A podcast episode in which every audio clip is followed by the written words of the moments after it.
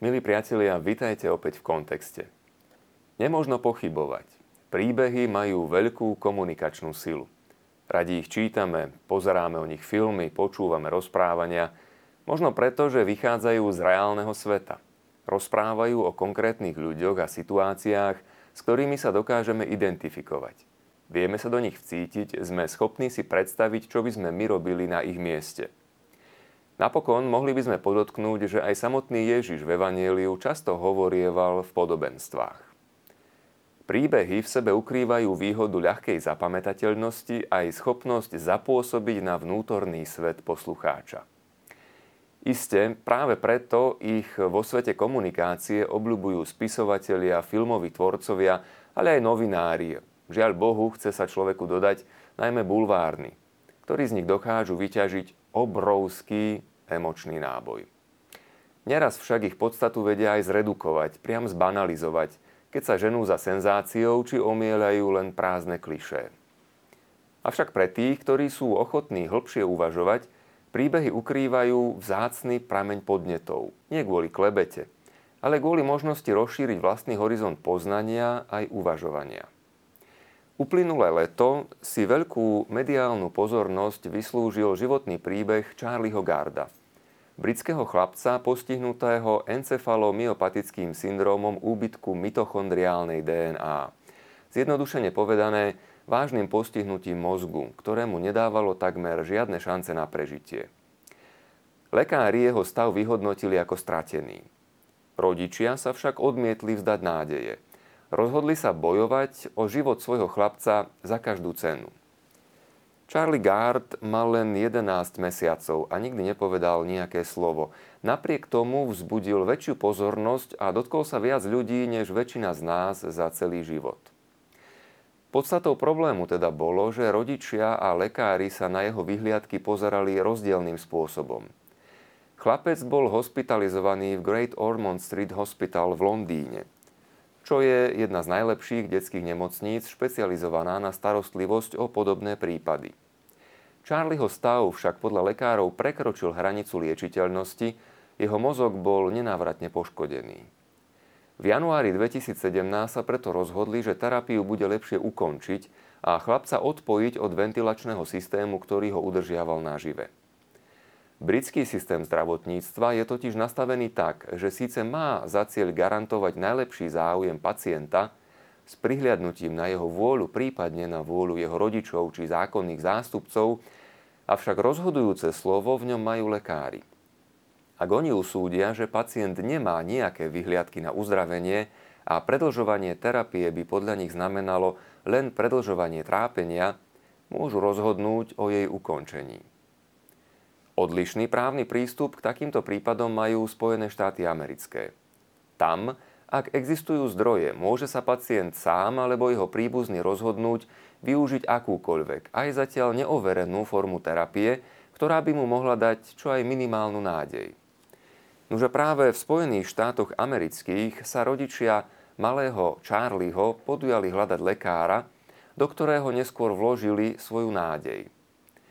Neurológ Michio Hirano z Columbia Medical Center v New Yorku pracoval na experimentálnej forme liečby nazvanej Nucleoside Bypass Treatment, ktorá vraj mohla byť v danom prípade užitočná. A Charlieho matka Hirana požiadala o pomoc. Tu však vstúpili do hry súdy a spolu s nimi aj médiá. Vďaka srdcervúcemu rozhovoru, ktorý Charlieho mama nakrútila, sa rodine podarilo vyzbierať takmer $1,5 milióna, potrebných na to, aby dieťa mohlo byť prevezené do Spojených štátov. Zasiahlo však britské súdnictvo. Súd, po tom, čo si vyžiadal podklady od lekára Hirana, vyjadril súhlas s lekármi londýnskej nemocnice v tom, že terapia by s najväčšou pravdepodobnosťou aj tak nemala nejaký účinok. Podľa sudcu najlepším záujmom chlapca bolo v terapii nepokračovať. Rodičia sa odvolali, avšak aj britský najvyšší súd potvrdil pôvodné rozhodnutie. Napokon prípad posunuli až na Európsky súd pre ľudské práva. To už mal tak širokú mediálnu odozvu, že o ňom vedel aj svätý otec František, ktorý sa za chlapca a jeho rodičov modlil. Dokonca vatikánska nemocnica Bambino Gesù ponúkla svoje kapacity pre starostlivosť o Charlieho. Viacerí lekári a morálni teológovia z prostredia katolíckej cirkvi k prípadu napísali komentáre, poskytli rozhovory či vydali stanoviská. V médiách sa však objavili aj poukazy na to, že ani medzi nimi neexistuje jasná zhoda v názore na to, kto má v danom prípade pravdu. Rodičia alebo lekársky personál. Poďme sa preto s odstupom istého času pri tejto diskusii na chvíľu zastaviť, aby sme sa pokúsili urobiť si v nej trochu jasnejšie. Ako to už býva, médiá majú radi konflikt. V tomto prípade medzi lekármi a rodičmi. Vzbudzuje záujem ľudí, udržiava ich pozornosť v napätí a umožňuje pokračovať v dávkovaní príbehu do ďalších a ďalších pokračovaní. Na druhej strane však, celkom samozrejme, médiá nemajú rady zložité vysvetľovania, komplikované rozlišovania, príliš dlhé texty alebo nahrávky, ktoré ľudí skôr odradia. Problém treba vypointovať a čo najviac zjednodušiť, aby mu ľudia porozumeli, mohli sa doň vcítiť, vybrať si stranu, diskutovať o ňom pri obede, fandiť jednej alebo druhej strane. A práve tu vzniká problém. Totiž otázka v skutočnosti nestála tak, kto má pravdu, alebo kto je v práve, či rodičia, alebo lekársky personál, ale ukrývala v sebe viacero zložitých rovín, kvôli ktorým nebolo prakticky možné prikloniť sa v úvodzovkách povedané k jednej strane. Určitá, aj keď poviem to hneď teraz, podľa mňa len zdanlivá nezhoda medzi komentátormi z prostredia katolíckej cirkvi vyplynula práve z toho, že problém bol tak povediac mnohostranný. Keď sa povie katolícka cirkev a otázka života, asi každý, kto čo len trochu číta noviny, skonštatuje, áno, jasné, tí sú pro-life. Zastávajú sa života, odmietajú potraty aj eutanáziu. Od svätého Jána Pavla II. Sa hovorí o kultúre života, ktorá sa navyše stavia do protikladu s tzv. Kultúrou smrti. V tomto si katolícka cirkev vytvorila akoby silnú reputáciu. Samozrejme so všetkými pozitívnymi aj negatívnymi reakciami, ktoré sa k tomu viažu. Kto by sa však domnieval, že cirkev hlása boj za život za každú cenu a v každom prípade, mýlil by sa. A tiež by sa mýlil ten, kto by cirkev automaticky priradil na stranu snahy udržať Charlieho Garda čím dlhšie pri živote. Nech už to bude znamenať alebo stáť čokoľvek. Poďme však pekne po poriadku. V roku 1980 vydala Vatikánska kongregácia pre náuku viery deklaráciu Jura et Bona, ktorá sa týkala témy eutanázie. Reagovala tak na šíriacu sa verejnú diskusiu o tejto problematike. V tomto dokumente sa o hraničných situáciách medicíny, tak povediac medzi životom a smrťou, píše nasledovné. Každý má povinnosť liečiť sa a podstúpiť liečbu. Musí sa však za každých okolností pristúpiť k použitiu všetkých možných liečebných prostriedkov. Nuž a práve toto je kľúčová otázka daného prípadu. A deklarácia vysvetľuje. Je vždy dovolené uspokojiť sa s normálnymi prostriedkami, ktoré medicína môže ponúknuť. Nikomu nemožno vnúcovať povinnosť, aby prijal také liečenie, ktoré nie je bez nebezpečenstiev alebo ktoré spôsobuje prílišnú záťaž. Jeho odmietnutie sa potom nerovná samovražde. Znamená skôr alebo jednoduché prijatie ľudskej situácie alebo túžbu vyhnúť sa použitiu liečebného prípravku neprimeraného výsledkom, ktoré od neho možno očakávať, alebo aj vôľu nezaťažovať príliš ťažkými bremenami rodinu či spoločnosť. V bezprostrednej blízkosti neodvratnej smrti napriek použitým prostriedkom je dovolené urobiť vo svedomí rozhodnutie vzdať sa liečebných postupov, ktoré by spôsobili len neisté a bolestné predlžovanie života. Avšak bez prerušenia normálnych terapií, ktoré chorému prináležia v podobných prípadoch. Lekár teda nemá dôvod sužovať sa, takmer ako by neposkytol starostlivosť danej osobe, ktorá je v nebezpečenstve. Vidíme tu teda základný princíp uvažovania, ktorý stojí na dvoch pilieroch. Podpora života, ale aj prijatie nevyhnutnej skutočnosti smrti. Inými slovami, dalo by sa povedať, že katolícky postoj pro-life neznamená udržiavanie života za každú cenu. Ak je zrejmé, že neexistujú vyhliadky na zlepšenie, neexistuje ani povinnosť využiť všetky dostupné prostriedky na predĺžovanie života, najmä vtedy, ak by to znamenalo len násobenie útrap chorého. V opačnom prípade by sa dalo hovoriť o tzv. Úpornej terapii, inak povedané o terapii za každú cenu, tak povediac o boji do poslednej kvapky krvi, aj keď je dopredu zrejmé, že to nikam nepovedie, najviac ak v čase oddiali príchod aj tak nevyhnutnej smrti. Úporná terapia nezodpovedá katolíckemu postoju. Ten hlása život chrániť, ale zároveň pripomína, že sa treba zmieriť so skutočnosťou fyzickej smrti, ktorá je pre každého neodvratná. A skôr, než život za každú cenu predlžovať, podľa možnosti využiť čas a pripraviť sa na to, čo nás čaká po smrti. Tento prístup by teda mohol v princípe potvrdzovať aj legitímnosť rozhodnutia lekárov a súdov v prípade Charlieho Garda, keď tvrdili, že za daných okolností je v jeho najlepšom záujme upustiť od snahy o ďalšiu, reálne zbytočnú terapiu. Lenže spomínaná deklarácia o eutanázii z dielne Kongregácie pre náuku viery, okrem toho, že zdôrazňuje, že nikomu nemožno vnúcovať liečenie, ktoré spôsobuje záťaž, zároveň ešte dodáva. Ak neexistujú iné liečebné prostriedky, je tiež dovolené so súhlasom chorého alebo jeho zákonných zástupcov, pravdaže, použiť také prostriedky, ktoré sú k dispozícii vďaka najnovším pokrokom medicíny, aj keď sú len v experimentálnom štádiu a nie bez rizika. Ich prijatím chorý zároveň poskytuje príklad šľachetnosti pre dobro ľudstva. Nuža práve sem by bolo možné zaradiť úsilie rodičov o kontaktovanie amerického lekára a prevoz chlapca na experimentálnu terapiu do Spojených štátov. Ak by sa bol Charlie Gard narodil v USA, nerozhodovalo by o jeho osude zdravotnícke zariadenie, lekári, ale samotní rodičia. Ak by mali dostatok prostriedkov, nik by im nebránil pokúsiť sa využiť aj experimentálnu terapiu. Tu niekde teda bol jeden z kameňov úrazu, povedané v úvodzovkách. Britský systém je nastavený tak, že pri konečnom rozhodovaní rodičom nedáva voľnú ruku.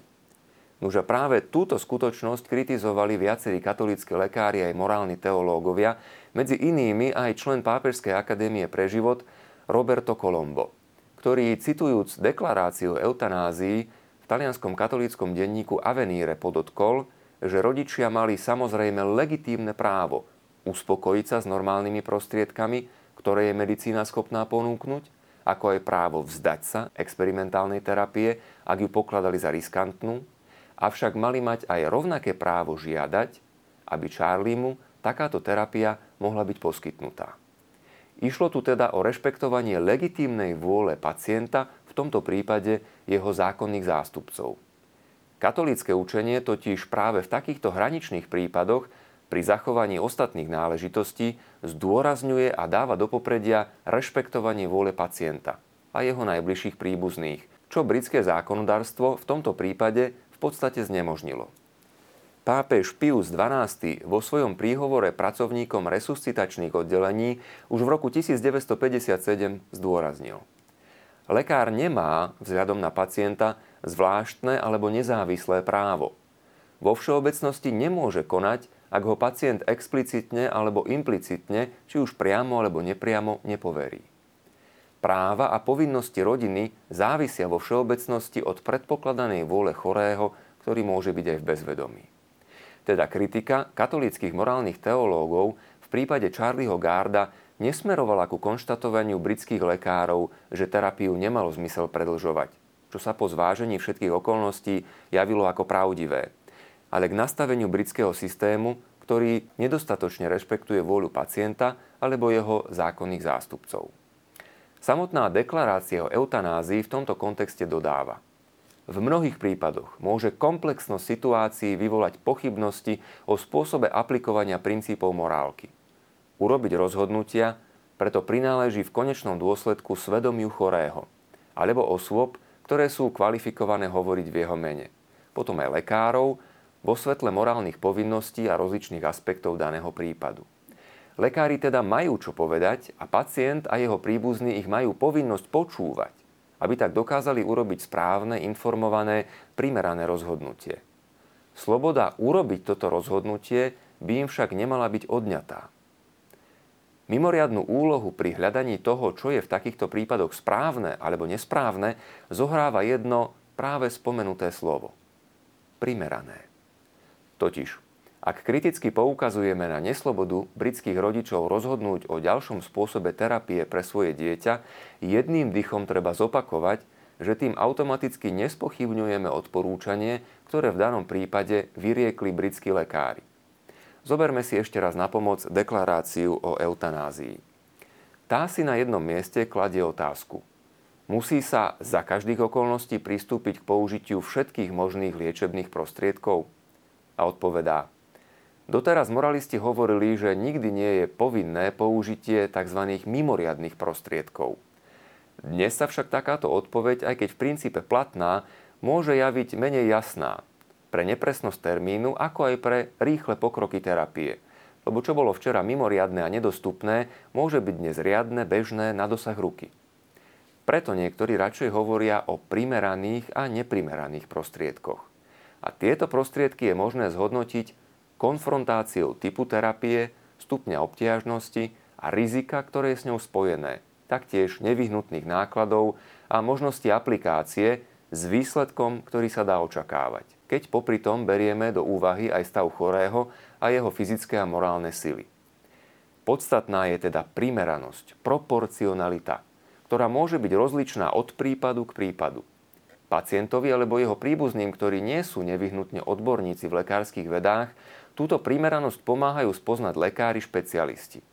A veriaci katolík má povinnosť počúvať ich mienku, nechať si poradiť, aby jeho rozhodovanie bolo zrelé, informované, postavené na rozumných základoch, nielen na pocitoch alebo emóciách.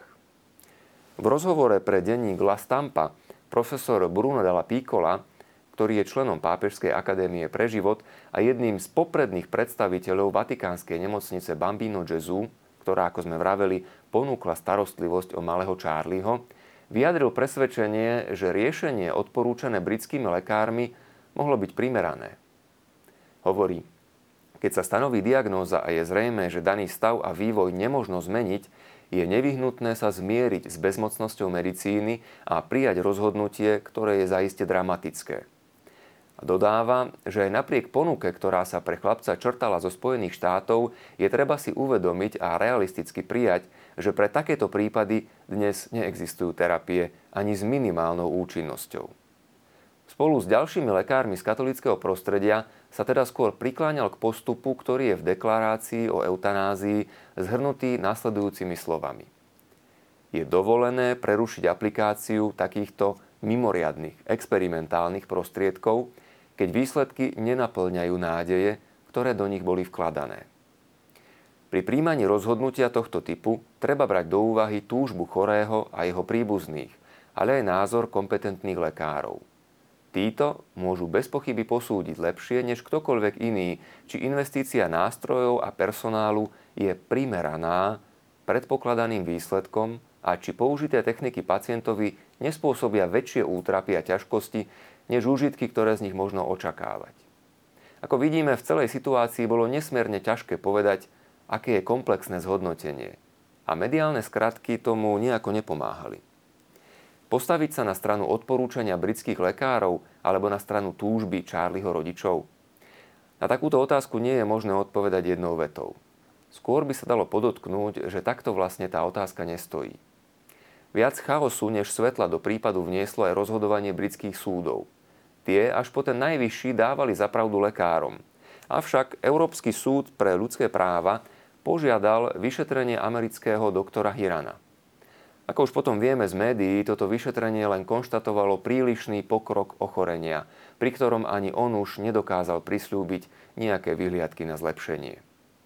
Problémom súdnych výrokov, ktoré síce v princípe neodporovali odbornému názoru aj katolíckych lekárov, totiž že neexistuje nádej na zlepšenie, však boli zdôvodňovania, prečo neaplikovať ďalšie terapie, prípadne prečo chlapca odpojiť od ventilácie, ktorá za ňo dýchala.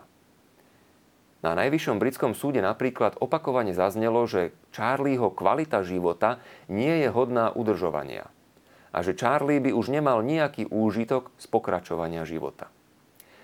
Tento spôsob uvažovania vyvolal nesúhlas a kritiku zo strany známeho britského bioetického centra Anscombe. Jeho predstavitelia upozornili, že táto dikcia podsúva ideológiu, že život s určitými druhmi postihnutia, ak nezodpovedá predstavám o istej kvalite, vôbec nie je hoden žitia. No tento spôsob uvažovania však principiálne je nebezpečný a môže mať ďalekosiahle negatívne následky aj pre iné prípady. Preto je potrebné, tvrdí Anscombe Center, odmietnúť ho. Argument o kvalite života a o živote, ktorý je hoden žitia, totiž veľmi často používajú práve zástancovia eutanázie. K viackrát spomínanej deklarácii o eutanázii Kongregácia pre náuku viery v roku 2007 pridala odpovede na dve otázky konferencie biskupov USA. Americkí biskupi sa Vatikánu pýtali, či je morálne povinné podávať potravu a vodu prirodzenými alebo umelými spôsobmi pacientovi vo vegetatívnom stave, okrem prípadu, že tieto živiny nemôžu byť telom pacienta prijaté alebo nemôžu byť podané bez toho, aby mu spôsobili veľkú fyzickú újmu. Ak sú výživa a hydratácia poskytované umelými spôsobmi pacientovi v permanentne vegetatívnom stave, či môžu byť prerušené, keď kompetentní lekári s istotou posúdia, že pacient už nikdy nenadobudne vedomie. Aj k takýmto otázkam viedli príbehy. V roku 1990 vtedy 26-ročná Terry Schiavo utrpela zástavu srdca vo svojom dome v Sankt Petersburgu na americkej Floríde. Lekári dokázali zachrániť jej život, avšak žena upadla do nezvratného, trvalého vegetatívneho stavu, v ktorom ďalej žila, takmer bez komunikácie s okolím, až do roku 2005, kedy jej manžel dosiahol rozhodnutie súdu, ktorému umožnilo Terry odpojiť od umelej výživy, v dôsledku čoho zomrela. Toto rozhodnutie bolo sprevádzané mnohými polemikami a spormi nielen medzi manželom postihnutej a jej rodičmi, ale aj na celospoločenskej úrovni. Niečo podobné zažilo aj Taliansko v prípade mladej dievčiny Eluany Englaro, ktorá sa vo vegetatívnom stave ocitla po dopravnej nehode. Aj ju napokon odpojili od výživy a zomrela v roku 2009, 17 rokov od nehody. Za zastavenie výživy a odpojenie od prístrojov sa pri týchto ženách často argumentovalo práve neprítomnosťou kvality života, či poukazom na taký stav života, ktorý nie je hoden žitia. Kongregácia americkým biskupom odpovedala, že aj vo vegetatívnom stave je podávanie potravy a vody, čo aj umelými spôsobmi, v princípe riadnym a primeraným prostriedkom udržiavania života. Je teda povinné v tej miere a dovtedy, kým dosahuje svoj vlastný cieľ, ktorý spočíva v zabezpečení hydratácie a výživy pacienta. Takýmto spôsobom sa zabráni útrapám a smrti vyvolanej podvýživou a dehydratáciou. K tomu kongregácia dodala, že umelú výživu a hydratáciu nemožno prerušiť, ani keby pacient podľa úsudku lekárov už nikdy nemal nadobudnúť vedomie. Pretože pacient v permanentne vegetatívnom stave je osobou so svojou základnou ľudskou dôstojnosťou, ktorej prináležia riadne a primerané spôsoby starostlivosti. Ich súčasťou je v princípe aj podávanie vody a potravy, a to aj umelými spôsobmi. Problém súdnych rozhodnutí o Charlieho Garda teda nebol zlý úsudok o neliečiteľnosti daného stavu, ale pochybná motivácia pre nepokračovanie v udržiavaní jeho života. Nevyliečiteľný totiž ešte neznamená neliečiteľný, ako podotkol ďalší člen Pápežskej akadémie pre život Adriano Pessina o svojom rozhovore pre agentúru SIR. Aj keď sa už nič nedá robiť, hovorí profesor, ešte sa dá mnoho urobiť. Je scestné tvrdiť, že ak už nemožno dosiahnuť istú kvalitu života, jediným benefitom pre človeka je jeho život ukončiť. Áno, môže sa stať, že choroba dospeje do takého štádia, keď umelá hydratácia, výživa či nútená ventilácia už nezabezpečujú svoj cieľ, ale neodvratne zomierajúcemu pacientovi začnú spôsobovať skôr újmu. A vtedy sa ich prerušenie môže stať morálne zdôvodniteľným. Motiváciou pre takýto krok však nesmie byť presvedčenie o nehodnosti žitia nedostatočne kvalitného života, ani snaha život predčasne ukončiť. Aby bolo naše konanie skutočne mravné, musí nielen funkčne byť správne, ale aj v konkrétnych okolnostiach vedené správnou motiváciou.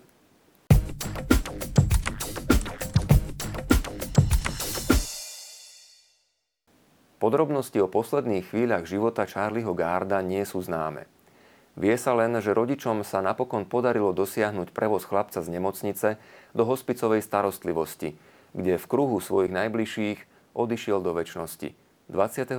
júla 2017 vo veku 11 mesiacov a 24 dní. Profesor Pessina niekoľko dní pred jeho smrťou poznamenal: keď vyhasne život tohoto dieťaťa, zhasnú aj reflektory médií. Nevyhazme však tú znepokojujúcu otázku nášho svedomia, ktoré sa nás pýta, či aj v technologickej dobe ešte vieme dať zmysel starostlivosti. Starostlivosti o chorých, trpiacich a zomierajúcich. Malý Charlie samozrejme nebol posledným dieťaťom, ktoré nám položilo tieto zložité otázky. Podobný príbeh, tentoraz malého dievčaťa menom Marva, sa v súčasnosti pod reflektormi novinárov a sociálnych sietí odohráva vo Francúzsku.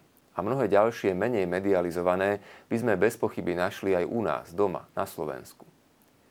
Bez vynášania súdov, hľadania príliš zjednodušených odpovedí, ale skôr v snahe o lepšie porozumenie týchto príbehov a o to, aby sme dokázali klásť aspoň tie správne otázky, môže byť užitočné oboznámiť sa s týmto dokumentom, ktorý vydala Kongregácia pre náuku viery, deklarácia o eutanázii, a s komentármi k nemu, ktorých slovenský preklad by mal výjsť v najbližších týždňoch. Táto téma má totiž tendenciu sa do spoločnosti pravidelne vracať, obyčajne na pozadí príbehov, ktoré majú nesmiernu hybnú silu. Je dôležité, aby nás vždy pohli tým správnym smerom. Milí priatelia, ďakujem vám za vašu pozornosť a teším sa na ďalšie stretnutia v kontexte. Dovidenia.